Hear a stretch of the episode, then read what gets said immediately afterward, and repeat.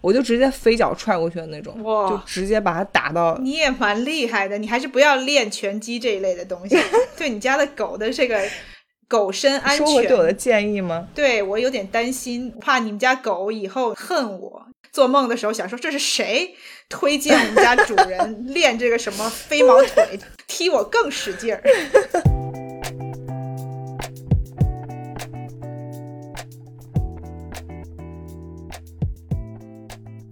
作为一个新时代女性，不管你事业多成功，或者生活多幸福，是不是无意间也会冒出“我够好吗”这个疑问？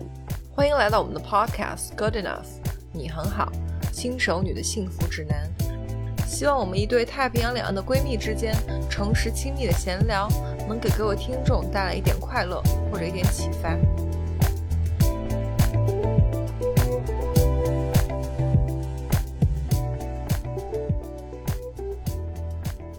嗨，欢迎大家回到我们的 Podcast Good Enough，你很好，我是 Maggie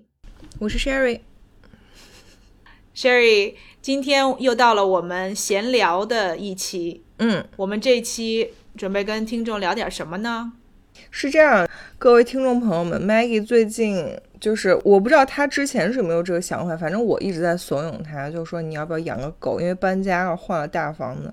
然后她最近就去 adopt 了一只很可爱的狗狗。嗯，然后她应该是有很强的分享欲，来跟我们聊一些就是养狗啊、养宠物里面的一些心得跟趣事。然而，我是一个就是养狗已经，我们家狗已经四岁多了，就是我也对我们家狗已经不单纯是没有爱了，就我已经对狗就是觉得它是一个负担，而且特别嫌弃它的一个状态。所以我们这一期是给我一个机会，分享一下我刚刚作为一个 dog mom 的兴奋的心情，，对然后同时也给 Sherry 一个吐槽抱怨的机会。对，让大家听一听一个刚开始的人和一个过来人完全不同的经历。对，就其实我俩在养狗的心路历程不同的节点就很像，就是 Maggie 就很像是刚刚谈恋爱或者是热恋期的那个状态，就觉得啊，就是很兴奋，然后就什么都很想说。对， 就什么都好，然后我就是那种都已经不是什么结婚，就已经是老夫老妻到就是已就经，嗯濒 于我们家狗连我连提起它都不想提起它，你知濒道于吗？离婚边缘的。对对对对，就那种，我经常就是跟傅成熟说，我这个狗不要了，我要把它送走，或者把它卖了，我要把它扔了。 对，然后大家要知道，就是 Sherry 他们家，她老公是非常宠溺他们家的狗的那一个，然后 Sherry 就是那个非常严厉那一方，对，所以他们两个也会有一些分歧。我家狗就是从小到大被我抽大的那种。Anyways，就是这是给大家的一个简介，现在一个 preview。对，就是 Maggie 要跟我们讲狗的事情之前，我们还是像往常一样跟大家分享几个我们听众的评论。好嘞，前几期有一个听众在那个评论区问了我一下，他说就是在我们聊护肤的那期，他说 Sherry 你说的尝试的对去眼纹比较有效的眼霜是什么？啊、我本来想在那个评论区直接打字给他，但我想说，如果大家都有兴趣的话，就是我跟大家都说一下，我最近换了我觉得比较有用的一个是兰米尔，就是海蓝之谜的那个眼霜。超贵、超高级的那个。那个真的很贵，但是嗯我是这样，就是我一般不喜欢买所谓贵妇品牌，因为我觉得那种都是智商税。嗯我是因为在他们家那个专柜柜姐会给我一些小样，我是用了小样之后觉得非常好用，嗯那个眼霜非常好用，但是结果，嗯，就是事实证明专柜送我那个小样是旧版的， OK，那个眼霜的小样。后来我买的时候没有买到旧版的，嗯就只有新版的。然后我觉得旧版的效果相对好一点。哦、旧版的是瓶子上面那个字就是什么 I concentrate 什么什么， OK 它的字是小写的字母。 OK，我现在买到新版的是所有字母都是大写的，所以大家哦看一下，你买的时候，我觉得如果你能买到旧版，你可以先试一下旧版。嗯，个人觉得旧版比新版效果好。哦，我还用了另外一个牌子也很好用，也可以立刻去眼纹，你们可以试一下。那个牌子很便宜，是德国的一个药妆牌子，叫 Anna Mer Berlin 的。嗯中文叫安娜博林，嗯，它有一个小白管眼霜，是一个黄黄的膏体，那个是真的特别滋润，那个大概如果你去。找代购或者是天猫上面可能一百多块钱，不到二百块钱的一个眼霜。哦，但是效果很好。嗯，对，但是你们要注意一下有没有假货啊！我在那个天猫的旗舰店上面看到有人买到了假货，因为那个东西好像有假货。哦，一百块钱、两百块钱也有假货呀。啊，超夸张，超夸张！就是如果你可以在国外买是最好的。对，大家一定要注意有假货这个事情。然后就是我们讲朋友的那个啊，Irene 说，这两三年生活中新的好朋友是我入住新房之后的邻居们。哦，OK，我觉得他好幸福，因为我跟他回复我说你也太幸福了。我说我们小区的那个微信群里面，基本上不是一些大爷大妈，就是成天找物业维权的业主， 就是没有一些正常人。Anyways，他还没有说完。Irene 说非常同意 Sherry 的观点，大家去同一个健身房或者买同一个小区，大概率说明彼此的消费观念差不多，一起吃饭、买东西、旅行的时候就会比较轻松。就不会有太大压力嘛。就我也很同意这个，因为你很不知道，就是其他人他是比你有钱，还是比你就是经济能力差很多，你说话还要很小心什么。对，然后又因为大家的房子几乎是一样的，所以彼此借个东西、修个东西都是常态，感情就在一次次互帮互助，每一次聚餐（括号自己做或者外卖）中建立起来了。 OK，最棒的一点是，玩到再晚都不用担心回不了家。起初大家也是会穿的整整齐齐，还会化个淡妆再去邻居家。现在是穿个居家服，素颜也毫不在意的亲密关系了。哦，确实，嗯，对，我觉得他真的好幸福。他说的这个状态就很像我小时候还住在爸妈家，就是住在大院儿里，跟我那些发小的感对觉，嗯小一时候块长玩的时候的大状态，就胡乱串门的这种。是。现在其实挺难得的，因为大家住对，成在年之后，嗯，高楼大厦里头，对，然后遇到邻居的几率也没有那么大，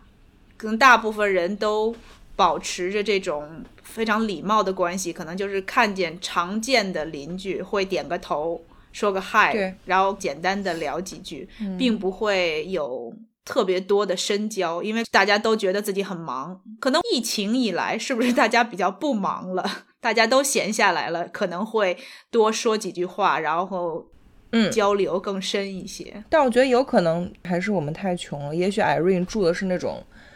very very fancy，然后里面都是你知道上类似于什么亿万富翁俱乐部这种，我觉得这种可能大家也很容易就是互相打成一片。I don't know，我觉得刚好相反吧，就是有钱人都是很不屑其他人。 Anyways，我就是还蛮羡慕 Irene 的，觉得可以碰到这样的邻居。嗯，我成年上学毕业之后就没有碰到过这样的，就跟邻居最多就是打个照面，然后尤其是说到养狗，就是尤其如果你带个狗的话，大家会因为狗的事情聊一聊。啊，其实养狗是一个很好的跟陌生人就是打开说说话匣子的对一个没机会。错。好了吗？还有别的吗？还有就是那个之前说说让我们陪着他撸铁那个朋友，他怎么样了？因为 Q 到他了，所以他就又出来冒了个泡。他说今天的节目又陪着我跑步了。我心想说那还不错，就是有时候跑步做有氧觉得很无聊的时候，听就是耳朵里面有人，尤其像这种像，分散注意力嘛，，对对对，蛮好的。不用觉得自己每一分钟都过得像都在一年 suffer 嗯似的煎熬，其实挺好的。我记得我之前训练跑半马的时候，听了好多的播客，因为跑的时候觉得哎呀，怎么还没完啊？所以用这些节目的内容分散注意力，打发时间，你觉得会有帮助是吗特别有帮助。 ？OK，我完整的听完了好几个， 就是从好几年前的节目都挖出来听了。对，就 catch up 是吧？对，没错儿。嗯，那不错。我开车之后也打算要要去练跑步，所以我到时候也会囤一些。哦，练跑步，嗯，我是一个很讨厌有氧的人，但我打算现在给自己立一个 flag，我要 challenge myself。你也可以尝试一下，比如说 kickboxing 啊这一类比较多元化、比较重复性不是那么强的有氧运动。我有在家打那种，你知道，就游戏机上的，但我还是想试一下跑步。可以去一个专门有那种沙袋的那种地方，专门做这些。嗯，对。但因为现在有疫情嘛，其实我一直想学拳击。我从大概去年前年我就一直跟就我们家就嚷嚷着我要打拳，我要打拳。我之前也有朋友推荐了我拳馆了，但是因为现在疫情真的闹得很烦，就是，对，所以我觉得跑步还让你呼吸一下新鲜空气，然后你是要也在不会有什么外危面险跑步吗？对呀、对呀、哦、那 o 肯定 k 先这样计划吧，到时候我再跟大家 update。开春之后，现在太冷了，大家 keep an eye on Sherry，对，啊监督督我。促他。没事儿，到时候我如果我忘了这件事，大家也就忘了这件事，好吧？不要问我啊。我们等到再有一集讲运动的时候，可以把这个事情摘出来问一问 Sherry， No，好吧？那我们开始今天的正题。一开始其实我是想讲所有的养宠物这个时候发生的一些有趣的事情。后来我把这个提议跟 Sherry 说了，Sherry 就说，养狗和养其他的宠物都不一样，对啊，真的不能相提并论。真的不一样。就是我没有养过猫，但其他你说那种奇奇怪怪的动物，因为 Maggie 我看她之前说她什么养过什么乌龟啊，什么小鸡这些，我小时候也都养过，啊谁没养过？我小时候还养过龙虾嘞，就是从那个 买回来活的龙虾， 我还把它养起来。不让你家里头人吃嘛，然后就把它放在一个缸里头。没有，就比如说买了十只、二十只，我就留下一只你是说麻辣小龙虾的小龙虾吗？大的、大的，就是那种很大的。你们家为什么要买十几只龙虾啊？吃啊， 非常的不 make sense。就是买活的那种。对，然后小时候什么兔子什么这些我都养过，嗯，但是我觉得养狗真的就是不一样，因为狗是一个很，狗是跟人一样，狗是 social animal，你养的其他宠物都不会跟你互动，嗯，你基本上就是存在的状态，包括养鱼，你每天就是喂它，然后帮它清理一些东西，that's it。嗯，非常 minimum。而且养狗之后，你会发现，就是你，比如说你跟狗都在客厅或都在卧室，你的一举一动它都会观察。没你一错旦起身儿，它眼睛就会跟着你，没错，就看你要去哪里或者怎样。我最开始养狗的时候，觉得这点啊，so sweet。有一种被被监视的感觉，就是无时无刻。我觉得不是被监视，就会觉得啊，so sweet，就是类似于有一个生物一直在关注着我的一举一动。因为大家如果结婚就会知道，结婚了之后，你老公就是，it's 呃 like 不会一个不关注存在的你的一举东一西动， 对，他是一个不存在的人，就是你们两个就是各我过各们这集的。是要讲养狗的事情，还是要讲 Sherry 婚姻里面出现的各种问题？ no, I'm 怎 just 么 kidding，老公会变成不存在的东西了呢？ 就是井水不犯河水，结婚之后就是两个陌生人。No, I'm just kidding。基本上能够不接触就不接触，除了吃饭的时候聚在一块儿。对对对，我是觉得刚开始养狗的时候，你会觉得啊，so sweet，就有一个生物，它是 unconditionally，就是你一举一动它都会观察你，然后就是看你要去哪里，它就需不需要跟着。对，但是就像我说的，我们家狗现在四岁多，它也皮了，就是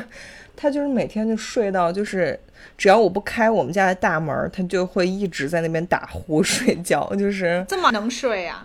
都是一个互相习惯的过程。对，因为你也是个能睡的人，对所以你给你的狗做了一个 role model，嗯哼，就是睡觉，所以你的狗也跟你一样，它的作息习性也变得跟你差不多。这句话好像真的是真的。我最近跟好几个朋友都聊起来，他们说其实每个人的狗其实大，它大部分的习惯都是会跟主人一模一样。他们说，应该狗是真的会跟主人身上 pick up 很多的东西，我可以想象，包括性格。像比如说早上什么时候起，然后干嘛？对因为它有些东西它不是自己能做的，比如说嗯哼出去便便这种东西，所以对它确实要跟你的作息变成一个体系，习惯人的这个作息，它才能生活的更更愉快一点儿。对啊，嗯你现在每天遛几次狗？你现在狗出门吗？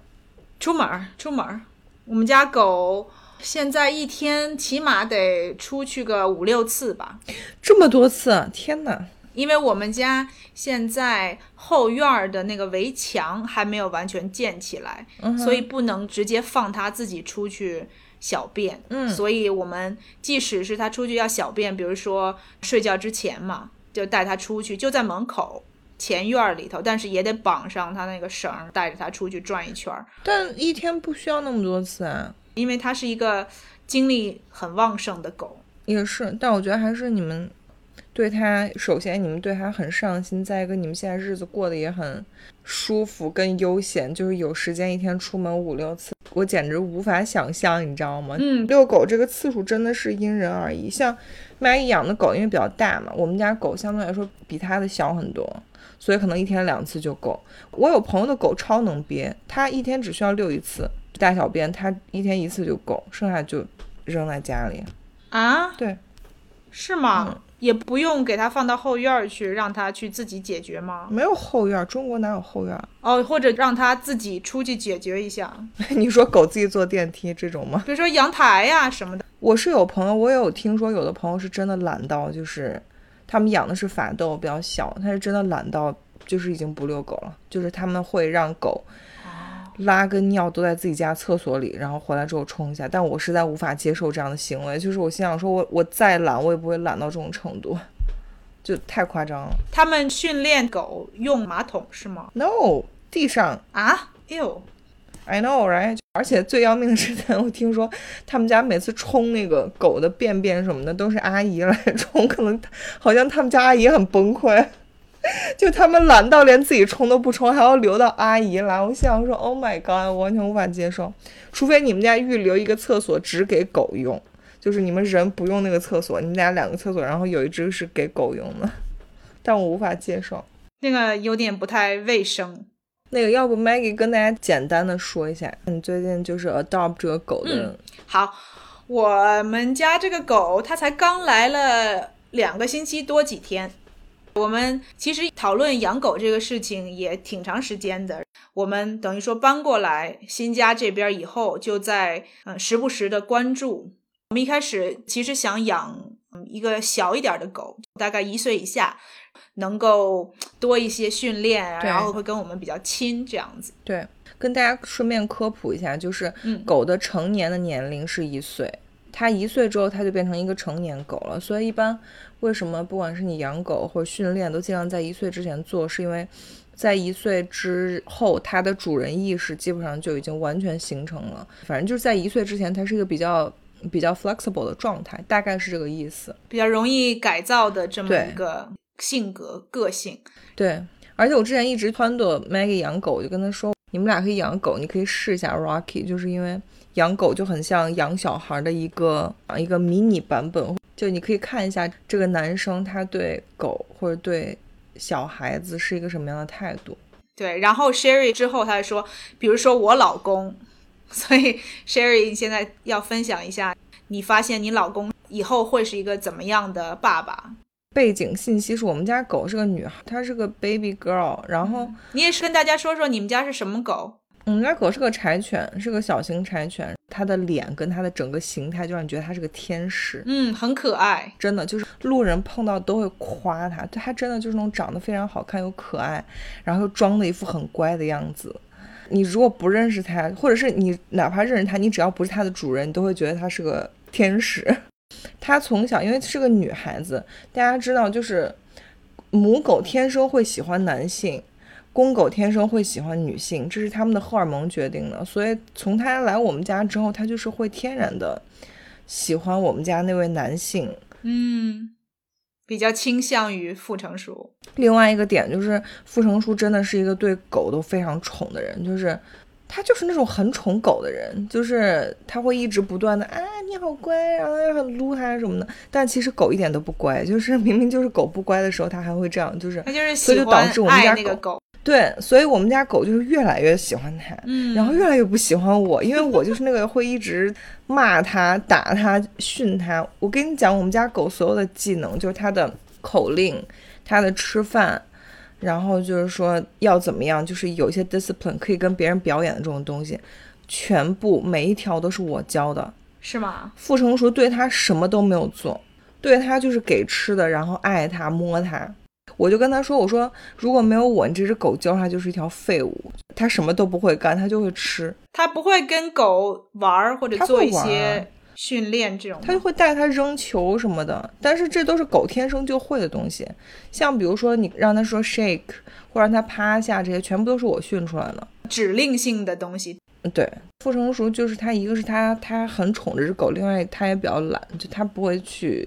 琢磨这些，就是怎么样让狗学一些技能。所以我就说，如果这只狗彻底交给你，它它真的就是一条，就是真的是一个废物，只会吃睡拉。然后撒娇，就导致我们家，因为它因为它很宠那只狗，所以狗就是很喜欢跟它撒娇。对，因为知道跟它撒娇以后会得到好处。对，就是我们俩同时回到家，或者我们两个分别回到家，那个狗对我们的态度就仿佛判若两人。对，看到它就仿佛看到了太阳，就激动的恨不得扑到它怀里去；看到我 就冷漠就的看我一撇眼，头，不想理你， 对它甚至连舔我可能都不会舔我一下。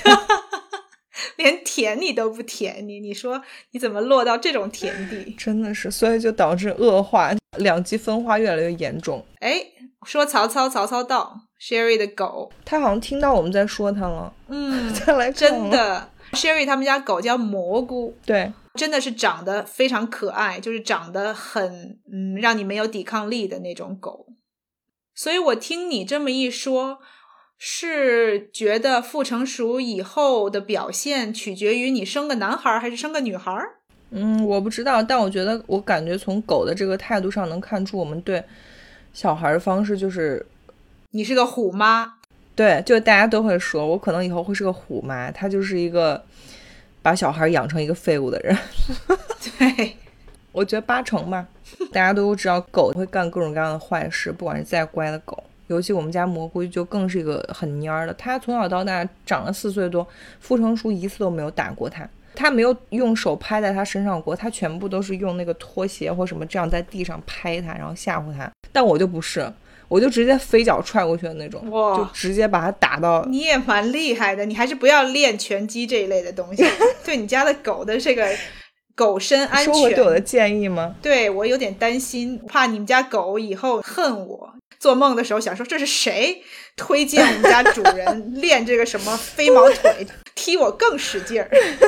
当然，我跟 Sherry 也简单的聊过，Sherry 说狗需要教育的时候会动手啊，因为有的时候光是说是不够的，或者是你要对它进行一些惩罚？就是让他知道做不好的事情要有后果，因为狗有的时候它很就是有些鸡贼，然后它会觉得有些事情它做的它知道是坏事儿，但是你可能没看到或者没有给它惩罚，它就会一而再再而三的做一些坏事。对啊，尤其你们家狗是智商比较高的那种，因为 Maggie 的那个狗，你你先跟大家讲完，就它那个 breed 是比较聪明的一个 breed，我们家这个狗呢，它叫 Scooby，嗯，是我帮忙起的名字，我简直就是你们家 Scooby 的 godmother，我觉得， 但我不会打它，你放心吧。 我觉得够 呛，我还是让我们家 Scooby 离你远点儿。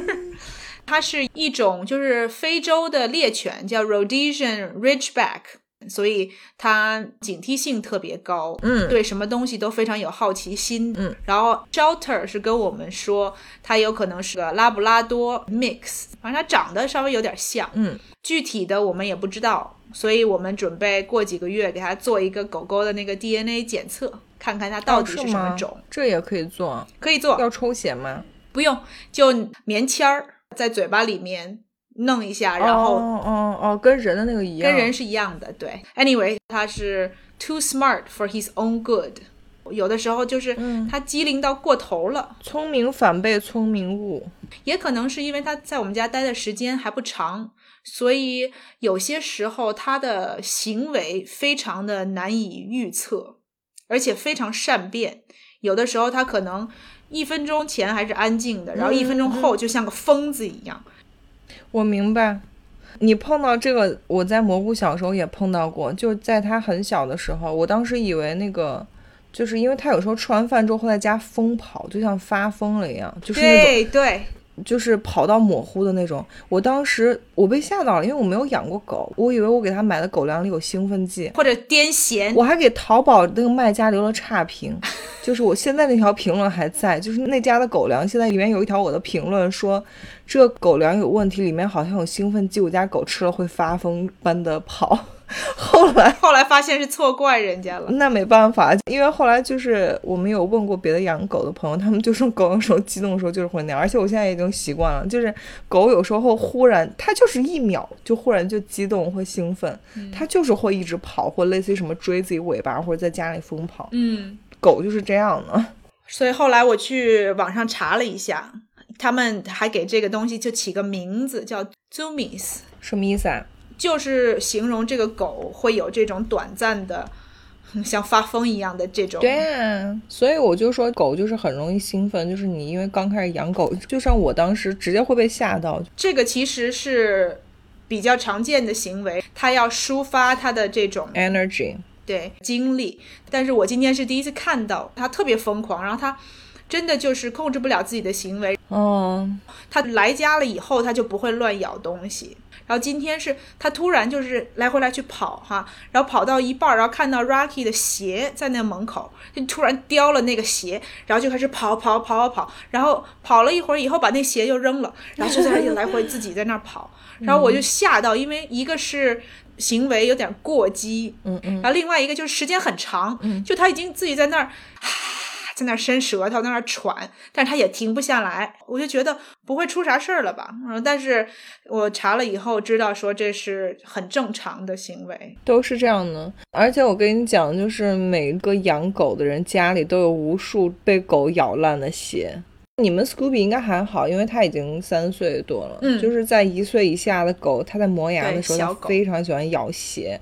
呃，我们相对来说比较幸运，因为 Scooby 来家的时候，一个是大小便，然后另外一个就是睡觉的时候睡在他那个狗笼里头，都有被训练过。嗯，对，所以相对来说还算比较轻松，就不像一个从小养的狗，有很多的需要从头训需要练的训东练西。没错，而且你刚刚说的那个，就是它会什么叼着鞋跑来跑去，或者它有时候会叼着一个东西这样一直甩它，那个其实是狗在它还是回到大自然的状态，它是会把那个东西假想成猎物，它在 attack。对它喜欢嘴巴里面叼着个东西。对，像我家狗小时候会拿，就是咬这只鞋这样甩来甩去。后来可能它也家里没有这个资源给它，后来它就是你给它一些毛绒玩具啊，或者什么东嗯西，或者一些专门给狗的玩具，它就是会叼着它，然后这样疯狂的甩头，它其实就是在 attack。它就是在玩儿他们自己的这种自娱自乐的方式之一。对，它在模拟在大自然里的那种攻击猎物的方式，对我们家这个狗，它就是占有欲非常强。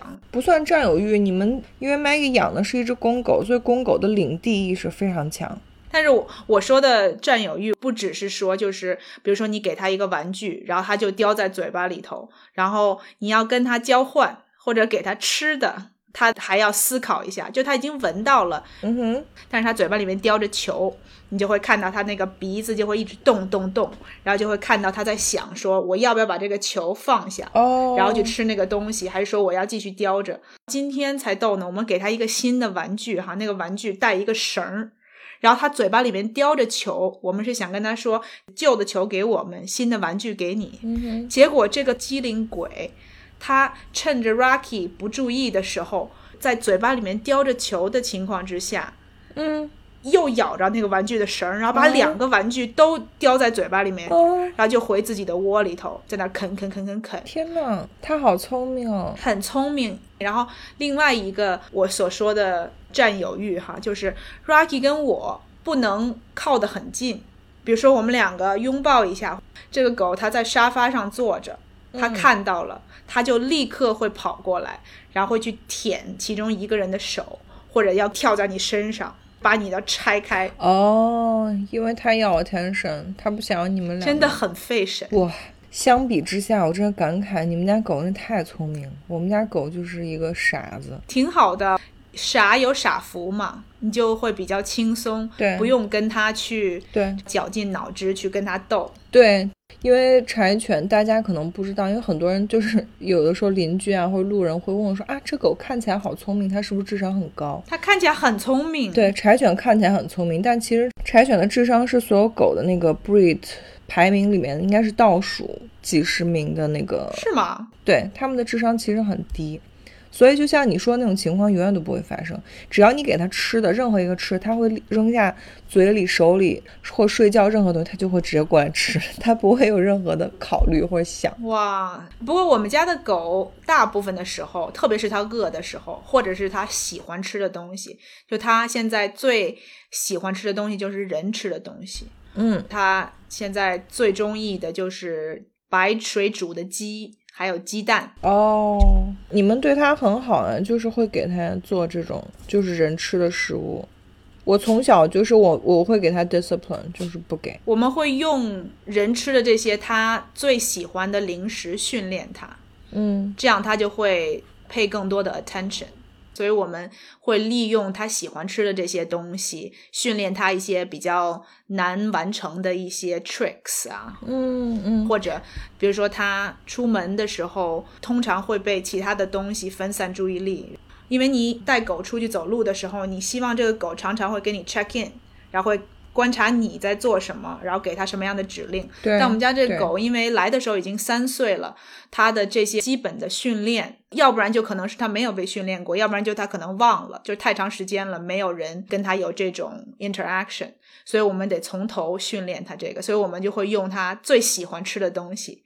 绑住它的这个注意力，但是其他的时候，它早上和晚上还是会吃那种普通的狗粮，这样它会嘴刁吧？你给它肉啊什么之类，它会嘴变刁。嗯，看看吧，反正他现在对他的狗食还是很有兴趣的。嗯，我们家的狗很搞笑的一点就是，它跟人一样，它也会 hungry。哦，是吗？它 hungry，它就会一直来烦你。嗯，比如说你在用电脑啊，或者你在沙发上坐着，它开始饿了，它就会一直过来舔你，然后缠着你。嗯哦，然后你喂了它以后，让它觉得它吃饱了，吃的舒服了，它就 leave you alone。哦，那你们家狗真的很聪明。就对比之下，我们家狗就是现在我就会经常说它是个它就是个要饭狗，所以它每天就除了睡觉之外，它就是饿了之后它就会过来要饭，但它要饭还不是你说那种过来舔你或怎么样。它只有两种方式，一种嗯是如果我们在忙，就没有在看电视或是什么，嗯，就是它知道我们的 attention 在没有就是放在他忙身上。他就会坐在他的狗盆那里，就是饭盆那里，就这样坐着，然后看着你。哦他如果这种没有效，他就会换一种，他就会坐到电视机前面，因为他知道我们大部分时候如果在吃饭或者什么会看电视，他就会觉得自己挡在电视前面，你就可以看到我。 OK，但是他挡得住电视吗？他当然挡不住啊，他那么小一只，而且电视在高处，他就是一屁股坐在电视柜前面，他就觉得这样仿佛。但是有用吗？嗯，你们会知道说他是要饭吗？我知道他在要饭，但他有时候要饭点儿根本就不对，就太早了，我就根本不搭哦理他就是饿了，，对，或者觉得想吃东西了，他就会去要饭。对，他就会要饭，要饭，然后他一看没有希望，没有人理他，他就回去睡觉了。哦，那挺好的。然后过一会儿他又想起来了，比如说他睡醒了又饿了，他就又去饭盆那儿蹲一会儿，然后看看有没有希望。他就是感觉就是在整个人生就是在睡和吃里面这样切换。其实也挺好的，就是特别自给自足的一个狗，对，也挺会看眼色的，知道没希望了，它就算了，对吧？对不会他也像不会有过来些狗，烦我。对，有些狗它会一直烦你，一直烦你，让你也是脾气很大。嗯哼，我们家现在这个狗，我在训练它饿的时候进笼子。哦，真的吗？现在它吃饭之前，我会让它进它的笼子里头坐着，等着我把它的饭准备好，然后跟它说它可以过来了，它再过来。所以就只有他吃饭的时候，他才会进笼子。刚开始的一个多星期，我们吃饭，它会绕着那个桌子走，然后走一会儿，它就会来舔你，来烦你。也是狗，它在刚来的一个新环境下做一些测试，看看这些人会不会给我吃的。然后我发现我们不给它，就是我们通常喂它是饭前，或者就是等我们吃完饭以后，会给它一些一些 extra treat，嗯嗯，所以前一个多星期我们吃饭的时候会给它放在笼子里头，不想让它走来走去。但现在它可能围着桌子转个两圈，发现我们没有给它吃的东西的意思，它就会自己回到沙发上，或者去离我们很远的地方坐着，也不会烦我们。嗯，所以我们最近一个星期都没给它关笼子，就是睡觉的时候给它放在它的笼子里头。然后因为我想训练它，如果它饿了就进笼子，告诉我它饿了。但我觉得很难，所以我就就是你训练狗做这种 cues，我觉得要相对来说比较逻辑，就是你要让狗的那点大脑可以让它理解，或者是让这个东西 make sense，你懂我意思吗？嗯哼，但是好像进笼子，然后跟可以吃到饭这个事情，好像不会啊。我感觉，我觉得如果它能够，或者它不用进笼子告诉我它饿了，但是它只要吃饭之前就会进它的笼子，好好等着。嗯，我 OK 给它准备东西，而不是说到处走来走去，然后舔舔你啊，烦你。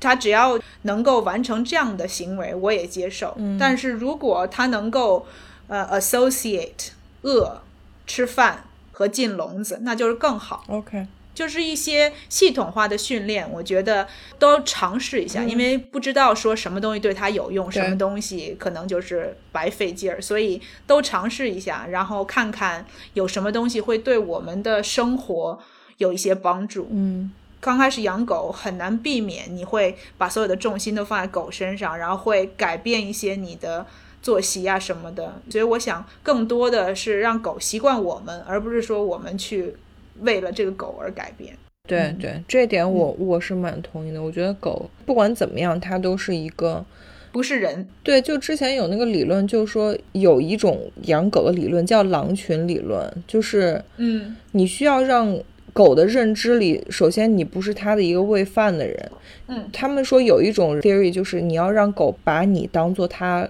狗群或狼群的首领，首领对 alpha，对，这是一种。呃，养狗的理论也不一定就说对或怎么样，就有的人觉得这样比较适用，因为这样的话，它就会让狗对你有一定的敬畏之心。对，会比较听话，就比如说像我们家副成熟那种养狗的方式，它就一定不是，它就是它完全跟这个不是尊重你的感觉。就是狼群的这种是相悖的，因为狗对它是没有忌惮的，就是狗就会一直找它撒娇或者怎么样。是的，但因为从小，比如像我就会打它或者怎么样，但是其实我这种做法也不对，因为我后来了解了一些呃养狗的知识啊，跟一些 trainer 交流过之后，其实狗是以正奖励，狗的大脑是被奖励所引导的，没错，他，你如果惩罚他，不应该以打这种方式。就像比如他乱尿尿或者乱吃东西之后，你打他，他是建立不不起来这个 connection 的，因为大概嗯狗的瞬时记忆大概只有三秒，它尿尿啊或者是乱吃东西这种事儿，肯定是在三秒钟之前发生的，所以对他不知道自己为什么挨打，所以他就很莫名啊其妙。所以你如果总打狗，比如说它在家乱尿尿打了之后，很多狗会把尿尿在你看不到的地方，因为它不知道哦是说自己不应该尿尿，嗯，它是以为自己以尿错因地为方尿了，到了你看到了的地方，所以嗯它的大脑的 connection 是你看到尿，所以打我，啊，所以以它的 solution 它藏应进来对你看不方法到就不会被打。对，而正确的方式是，狗在乱尿尿的时候，你不要理它，也不要管它，不也不要给它 attention，而是嗯引导它在户外尿了尿之后，你给它奖励，对，它就会，它知道什么样是对的事情之后，它就会相反的知道什么样的事情是不应该做的。会减少做不好的事情。我当然在这点上做的不对，所以我现在就是很少打蘑菇。嗯但是狗对打这个东西，对于它来说其实不是什么惩罚，嗯之前有 trainer 跟我讲过，他说对于狗来说最大的惩罚，或者如果你真的想惩罚它，就是跟它不要有任何眼神交流，嗯，对，就是你完全 ignore 它。这个对于狗来说是非常非常非常大的惩罚跟煎熬，对，最厉害的，因为狗是非常需要人的那个 attention 跟肯定的一种一种动物，对所以如果它真的做错事的话，你把它放在一个它完全没有办法跟你交流的地方，或者是你就是完全避免跟它眼神交流，它就会非常的害怕。他这时候才对他是一种 suffer。对我很同意你说的正面的 conditioning。你喜欢或者希望他做的行为，只要他做了，你就给他一些奖赏，这样他才会慢慢的建立这些习惯，他会做你想让他做的事情。但是惩罚就是没准儿，对，可能有的狗会懂你为什么惩罚它，然后有的它可能就会错意，嗯，像你说的变着法儿的，可能还是做错事情，对只不过换一种方式。而且从我的经验，是因为我之前就是他一旦做错事，或者是我生气，我就会打他。事实证明，我后来发现，就他真的不知道自己为什么挨打。哦比，如说，我带他出去遛狗，带他在外面走的时候，我就无意中这样一抬手，他就会整个人缩成一团，很因为害他以为怕自己要挨打了。但是他其实什么都没做，他只是在走路。 你看你把我们家狗吓得吓个神经质了，变成。对我们家蘑菇也蛮可怜的，对啊，对啊，心理负担好大。这一点我确实是有反思。对，所以我现在基本上我尽量不打它。对，因为作为人嘛，狗主人，你比它聪明多了，你会发现嗯有些你之前觉得可行的方法，试了以后你发现没用，那就得改对，咱们就得改，用其他的方法，对，没错。找到有用的方式。嗯，我很久之前就有朋友跟我说，因为他是有小孩嘛，他就类似于会跟我们讲，他说其实养小孩真的跟养狗一模一样。是吗？对，他说唯一的区别，因为他说整个包括什么奖励机制啊，包括小孩会看颜色啊什么什么，哦，他说跟狗一模一样。他说唯一的区别是小狗一辈子都听不懂你给它讲的话。嗯，你养小孩的话，就是小孩逐渐长大之后，他慢慢的会听懂你跟他说的话。用言语沟通，对，比如说他做对了什么，他为什么做这样做是对的，那样做为什么是错的。你可以解释给他听。所以他就说，基本上就是养呃婴儿或 baby 这种，基本上他说跟养狗一模一样。差不多吧，对，他说类似于需要 attention 啊什么这种，他说其实跟狗一样。对，特别是在小孩儿还没有办法沟通之前，我觉得可能唯一的区别是，如果养小孩，他不会咬你的鞋，That's all，不会咬烂你们家的沙发，不会把家拆了。 但是狗狗 train 个几个月，然后它会出去大小便，其实比人的小朋友要方便一些。对对对。但我经常就是我养狗这么多年，我真的就是很疲惫，嗯就因为你不管在外面吃饭啊，或跟朋友聊天聊到多晚，回家都得遛狗，哪怕是凌晨一点或两点。嗯这点真的让我很沮丧。就我有时候真的觉得养狗好累，就是就是每天都有这么一个 obligation。你哪怕是养个小孩，最起码你训会之后，他就会蹲马桶啊，你不会因为你没有回家，所以就把自己憋着。是。你是早上遛狗还是晚上遛狗？ Both 不是说了吗？一天两次啊。带它出去大小便就一天两次吗？中间不用再带它出去吗？不需要，哦，不需要。当然，我们做的这就是 minimum，因为，呃，如果你从很小的时候养狗，然后那个训练师或网上的知识就会告诉你说，小狗在成年之前它能够憋住尿的小时数是它的月数加二。所以，比如说四月的小狗，它只能憋住六个小时；八月的小狗，它就可以憋住十个小时。嗯，如果你从很小养这个狗，你就可以遵循这个规律。所以小狗就是它就憋不住尿，你可能要多多，但因为大家知道小狗，你小时候也在训练它，所以可能也没有那么规律。但基本上长大成年，它最起码可以憋个十几个小时，这没问题的。哇哦，I see I see，所以比如说你们家 Scooby，尤其是因为你养的是公狗嘛，我们母狗就不太存在这个情况。公狗因为它老是要撒尿，留下一点自己的气味，所以它对那时候它不是说生理需求，它憋不住要尿尿，嗯而是因为它想要留下一些。没错，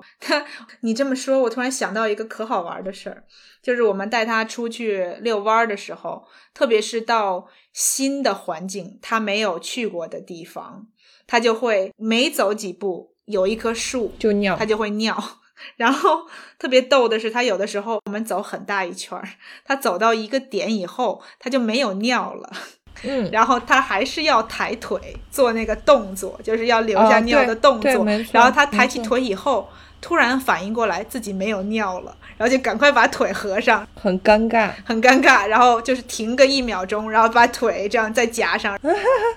好好笑。昨天还是前天，我们走过一棵，就是这边前几天下雨，刮风特别大，然后好多的那个树杈子都被刮到地上了。然后我们就走过一片，就是有好多这种树杈子的地方，然后它就在一直在那块儿闻闻闻。它有的时候狗它要大便，它也会先转圈儿闻一闻，然后找一个它觉得好的地方嘛。结果它在那儿闻半天，然后抬起腿在那个树杈子上面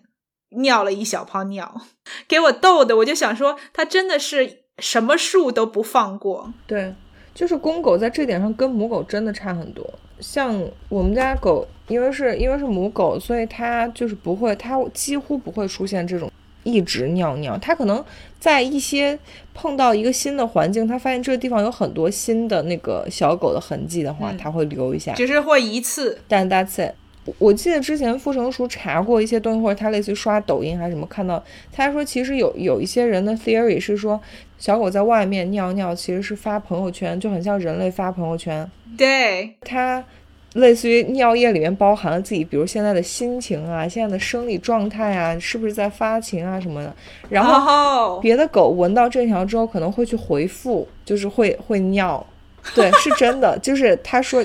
你是说尿在同一个地方，然后回复自己的现因为况吗？你你的狗尿的尿一定会被别的狗闻到，它就会类似于做一个 response，啊，或者是像我们邻居有一些很大的狗，他们很懒，他们就让狗在楼下很小的一片草地去上厕所，然后那一片林子里面有很多大狗的气味，嗯，我们家狗就它就很讨厌去那里，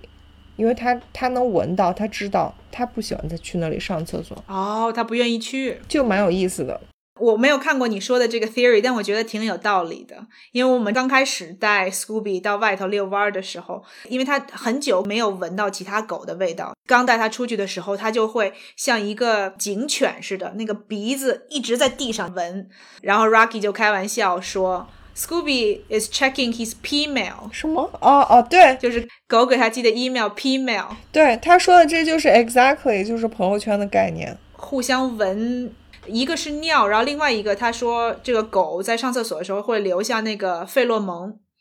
然后其他的狗会得到一些这个狗的信息。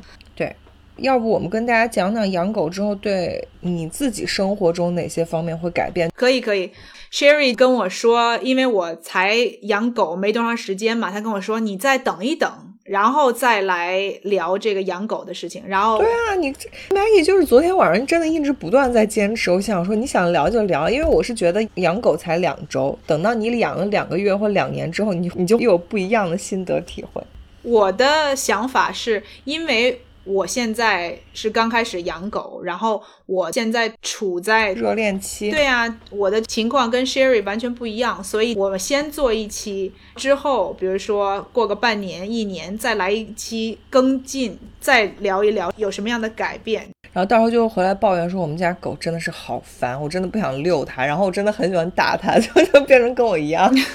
但愿不会，但是不好说。没有没有，你不会不的好，你说不会。我觉得你在狗，就感觉 Maggie 养狗回来之后就一直在做各种各样的 research，而且她都是很用心的在做这些。当然我养狗也会这样，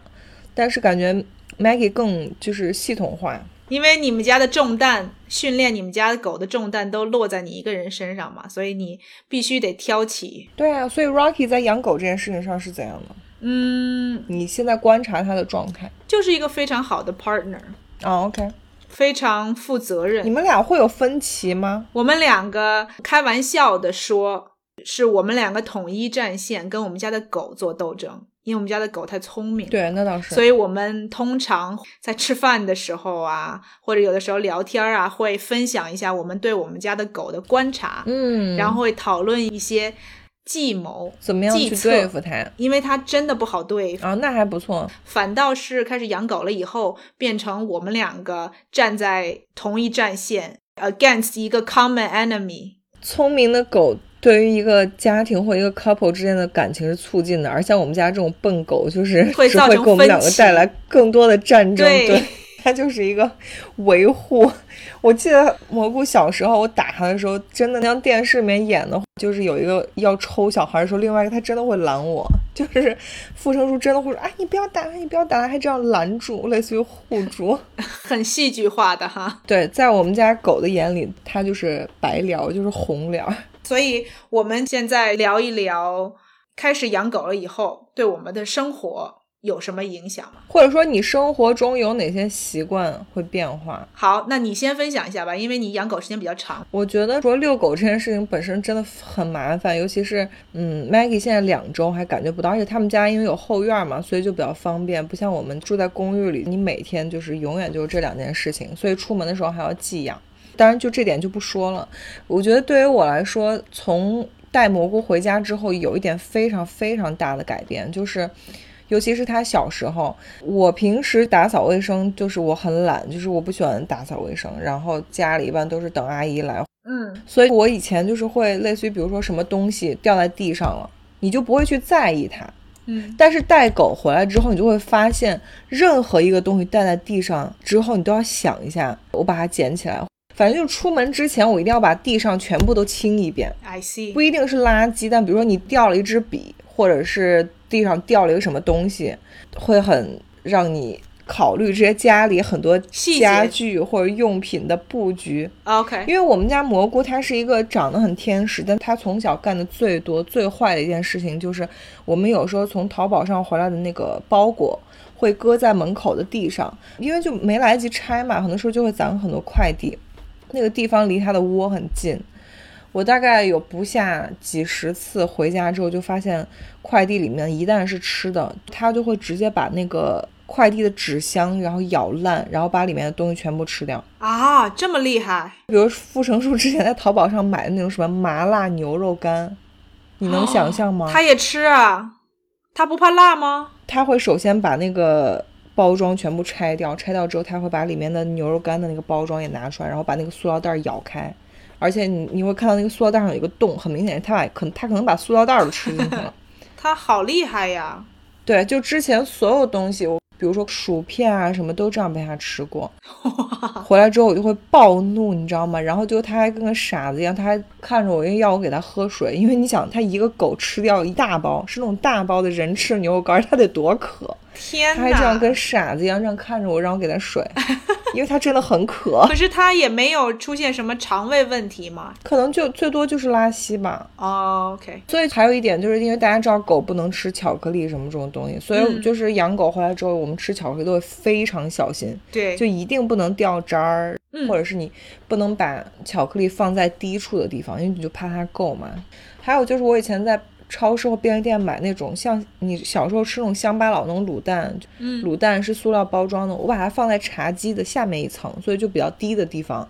我真的走了之后回来，就发现他把那个塑料袋儿全部啃开，然后把里面的卤蛋全部吃了。哇，而且他还喜欢吃蛋黄，他就是你能想象，他就这样一直在啃那个蛋黄，因为蛋黄在最中间，他就会类似于把那个蛋凿一个洞，但是它蛋清儿它有剩下，对他有剩下的。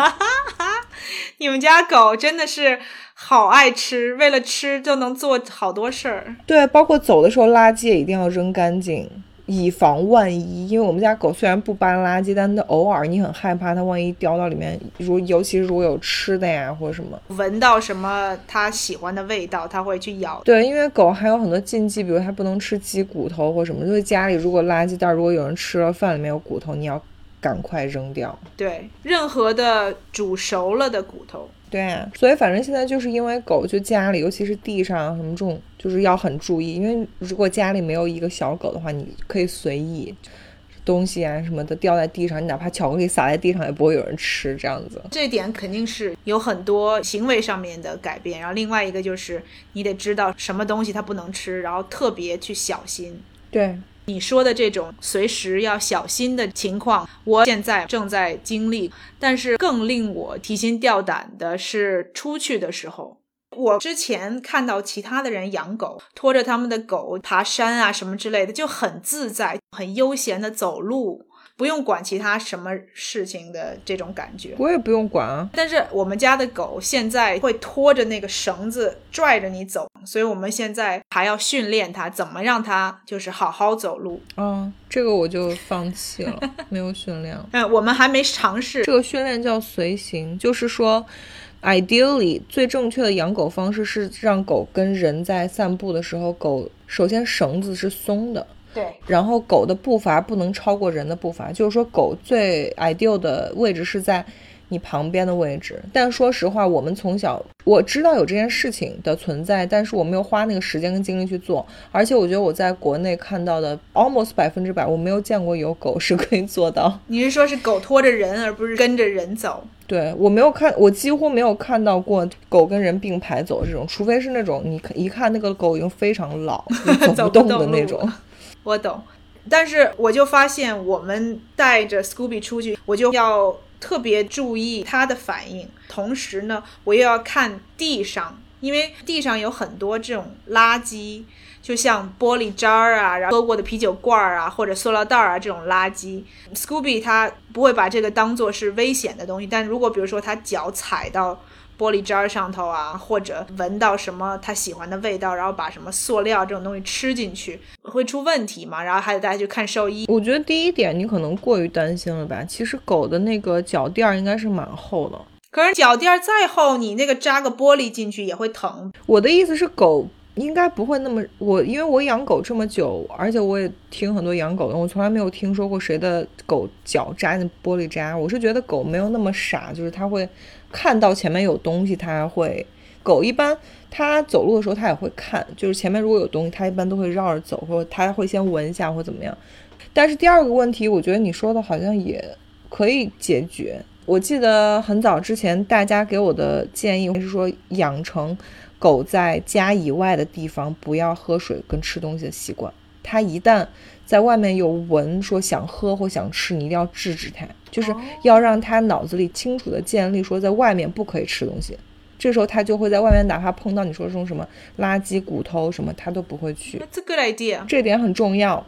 因为国内之前发生过有给狗投毒啊什么的这种，所以大家都很注意这个。我们家的这个狗，我觉得它可能之前是不是有一段时间在外头流浪，有可能啊，所以它就会有这个习惯啊。它就会去舔一舔什么水啊。嗯，不要，我就觉得，哎，其实也没有大碍，但是嗯它如果吃到什么不好的东西，然后回来闹肚子啊，但比如说它舔水，你会骂它吗？我不会骂它，我就会把它拽走啊。我家狗小时候我可能会直接抽它，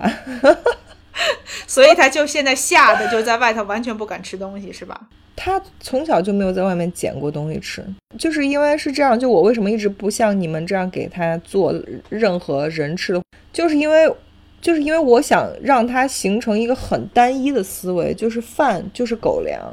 然后这个东西只有在家里才有，就不会那么麻烦。对，嗯相对来说比较安全，而且比较容易控制。对，就在它愚蠢的脑袋里面，就是这世界上只有狗粮是可以吃的一种食物。可能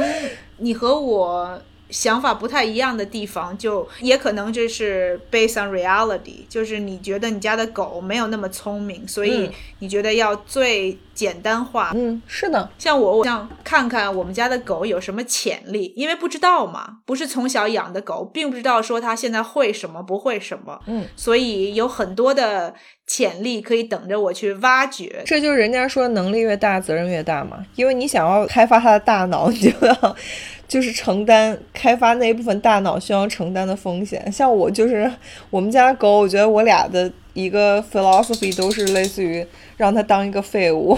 就够了，快快乐乐的就好了。因为我后来发现，哪怕我教会它一些 tricks 或者什么，它也没有办法出去卖艺帮我赚钱，我还是要在它身上花很多钱，所以我想说算了。确实是这样。如果你你是想从你家狗身上得到除了娱乐以外的任何东西，基本上就没戏了。对，没错，而且你你会花很多的钱，花很多的时间。我觉得啊你碰上的宠物，特别是如果你是一个很好的主人的话，说明你上辈子是欠你们家的这个宠物真的，的，你这辈子就变成他的奴隶，变成他的仆人。又帮他准备吃的，然后又给他剪他的便便，对做这些所有的事情，就为了他高兴，对然后高兴的时候能够陪伴你一下，说到捡便便这个事儿，还可以跟大家分享一个，就是这狗虽然是我要的，就我想要一个柴犬，但是傅成熟就是超级赞同，因为他也很喜欢狗。我们俩约就是类似于约法三章，我跟他说我的原则就是我不捡狗大便，啊，这个狗发生大便反正就是要你捡，所以可能这么多年除了大概一两次、两三次突发情况，类似于他出差了不在或怎么样，天哪我应该捡狗大便不超过三次。我对狗大便很那个，包括如果之前在家里发生一些突发情况，就类似于晚上吃坏肚子什么的，最后反正也都是家里一定是他清理，就是我就躲在房间里这样瑟瑟发抖，然后就让他下楼去清。我只能说你很幸运。对，在这点上，我觉得傅成熟是一个可以依赖跟寄托的一个，就是共同养宠物的 partner。可是你刚刚也说了啊，这个是为了你以后养小孩做准备嘛？你以后养孩子换尿布啊这些东西，不都是呃嗯要双方共同承担的责任吗？我多希望可以把一个胚胎塞在他的肚子里，这是我最大的心愿。 咱们这辈子是不可能了。我希望这一点可以让男女共同承对担。，我也，希望。嗯，你还有什么要说的点吗？我觉得你担心的还是你是一个在这上面 dedication 比较多，所以你就会担心比较多。对我会比较像想，我从来没有担心过什么脚踩到玻璃渣，不是，主要是因为我们家这附近莫名其妙的有很多玻璃渣。我跟你讲，这个有 solution 了，因为国内很多人养狗脑洞很大，有很多人是给狗穿鞋的，啊 因为他们懒到不想给狗擦脚，他们真的我见过有人。遛狗的时候，狗是穿鞋了。如果你实在担心，你就给你们家 Scooby 穿鞋吧。好，也是另外一种解决方法。你们家如果有一天被玻璃渣包围了，你就给它穿鞋吧。但是从科学角度讲，这样做是对狗不利的，因为狗为什么不应该穿鞋，是因为它每天出去磨，尤其是那个水泥地，嗯，它要磨它那个爪子跟对指甲，它要指这甲样磨磨磨，这个是自然的需要做的事情。所以如果你给狗狗穿了鞋之后，它就做不到这一点。这个也是题外话，但其实人也不是应该穿鞋的。 What？对，你觉得只有狗吗？其实人的脚啊，那你脚上死皮得长多厚？就是从一个健康的、 自然的角度，其实你脚上有很多肌肉，你穿了鞋以后是不会用到的，会退化。我以为是要吸收什么大地的 energy。对，要接地气。我觉得好像说的差不多了。我现在最大的改变就是，原来只有我跟石头两个人在家的时候，可能我们俩就是一人一层，他就在他办公室里头，然后我就在楼上做一些我的事情。嗯，但现在有了狗，我就会心里牵挂着这个狗。如果没有必须要待在楼上，我就会下楼去陪它。你喊它上来啊！哦，对，你没有让狗上上楼，对，我们家狗现在就是待在一楼，想让它先习惯了一楼的环境，而且二楼都是卧室，其实不太想让它过多的到楼上来窜。没事儿。等你到我这个阶段，你就会烦它，你就会每天都躲到三楼去，然后让狗滚滚得越远越好。 对，然后让 Rocky 一个人承担二十四个小时跟这个狗粘在一起的生活，真的要让我二十四个小时跟它粘在一起，我也受不了。没错儿，特别是这种养这种大狗对，你们家狗又很大，又不容易抱什么的，哦，我们家狗它不让人抱哎，大狗都不喜欢。甚至你提起来它那个前头的那个脚，你都要训练它一阵子，它才让你两个脚都提起来。哦，是吗？它会不知所措，就屁股就会坐在那个地上，然后两个前爪就让你动，但是它就完全不配合，整个身体就僵硬了。好，这集主要是 Maggie 分享了一下热恋期刚把狗接回来的一些 exciting stories。比较期待的一些一些事情，对，反正大家就应该可以听出来，我对狗真的是非常不耐烦。如果谁 想要柴犬，可以告诉我。 Sherry 就是已经到老夫老妻，然后濒临离异的状态，就是说话都特别平静，没有任何的感情。而且还有一点非常要命的是，就我买柴犬的时候是，大家在国内就会知道，其实每个狗每个品种，它每年的价格是不一样的。比如说几年前大家很喜欢法斗的时候，法斗价格就被炒得很高。我买柴犬的时候是柴犬在国内被炒的价格最高的时候，嗯，我买它真的花了很多钱，然后结果这两年就是感觉柴犬 over supply。如果现在买一只像蘑菇这样的狗，可能是我当时买的五分之一或六分之一的价格。哇，你花了大价钱啊！对啊，所以我经常就看着它说：“奶奶的， 这个说费蘑我菇花了你我值那这么多多钱吗对，而且很像你在高点的时候买了一只什么垃圾股票股这样的，I don't know，就是最后砸到自己手上了。主要是那个垃圾股，一开始你买贵了，然后之后还要不停的砸钱进去。对啊，还要一直不断的给它花钱啊，真的是。挺好的。跟我这种刚养狗的人聊一聊，可能会重燃一些你。不会，我就会看着 Maggie，就心想说你你们这些无知的人类。 Cherry 常常会跟我说：“哦，你再过一段时间，你再说。但对 Maggie 说的也对，就是每个阶段心情不一样。就像我刚养狗的时候，我也很兴奋，很新奇嘛。就是我说的跟谈恋爱那个一模一样，就是你热恋期的时候，就是怎么样都是那样，但是总有一天你会走到像我这里，就是老夫老妻快要离异的这种。可能养狗养到最熟悉的时候，就是你最舒服的时候，就是你完全不用为了它改变你任何的事情。对，就是你已经习惯它的存在。对你习惯它的存在，它有的时候是透明人，有的时候出现的时候，你也完全知道怎么应对它。对，我觉得现在新鲜的地方就是，就像热恋，就刚谈恋爱的时候，一个是你还不了解他，不熟悉，所以每天都可能有新新的的惊喜，对对也有惊吓，对，惊喜和不完全惊是讶惊喜对，这是跟谈恋爱不一样的地方。然后会做一些之前不会做的事情，比如说 research 啊，然后买一些零食啊，给他买玩具啊，就是 overall 养狗真的是一件挺花精力，而且嗯需要很大责任心的一个事情。如果我们听众有养狗的想法啊什么的，我觉得要考虑清楚。就是你要考虑好，而且我觉得养狗最好还是有两个人一起，就是这样，嗯，最起码对在遛狗这件事情上，两个人可以有一些互相的 cover，或者是共同承担这个。因为我也确实见过有一些责任心不是那么强的人养狗，最后的结局反正就不是很好。就是我觉得养狗有很多乐趣，但是它也是 comes with a lot of responsibilities，嗯，没错所。以就是慎重考虑。对嗯，而且我特别同意刚才 Sherry 说的，特别是如果你想养这种中到大型的狗，起码要两个人，然后两个人要分担责任，有的时候要分得清楚，就是谁干嘛，对而不是一个人应该承担起大部分的责任，然后另外一个人只是帮忙的。对，分担责任，对，这样，作为狗的主人，你的这个生活质量会比较有保障。没错，就像我们家最开始的约定是早上傅成熟遛，晚上我遛，现在当然就变成了早上一定是傅成熟遛，晚上有可能是他遛，有可能是我俩一块儿遛。哦，所以还是他做了大部分，而且他还得捡便便。对， My God，没办法，谁叫狗喜欢它呢？啊，你让傅成熟听一下这集吧，傅成熟先生，我对你表示同情。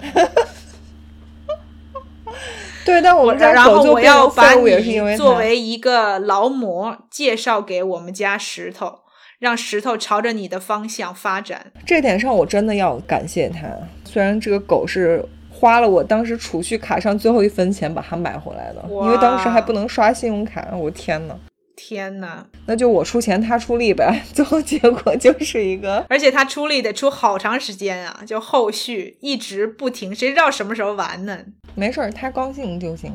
而且狗毕竟喜欢他，所以对，我相信傅成熟先生也是乐在其中的。他从养狗身上得到了乐趣，说不定比你还多呢。对比我多，他都不生气。他养狗从来没生过气。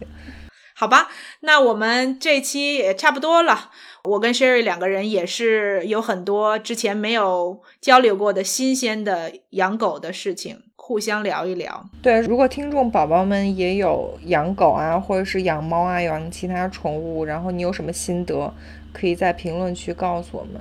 然后，如果你也跟我一样，就是已经进入到很烦你们家狗的状况，一定要告诉我，我不是一个人。那行，那我们这期就先这么着了。下期我们又会回到干货主题。嗯，好，那就 Most 先这样 likely 吧，大家。嗯，如果喜欢的话，记得把这期节目分享给你的朋友，好吗？对，然后给我们打五分，对，下周见，拜拜。拜。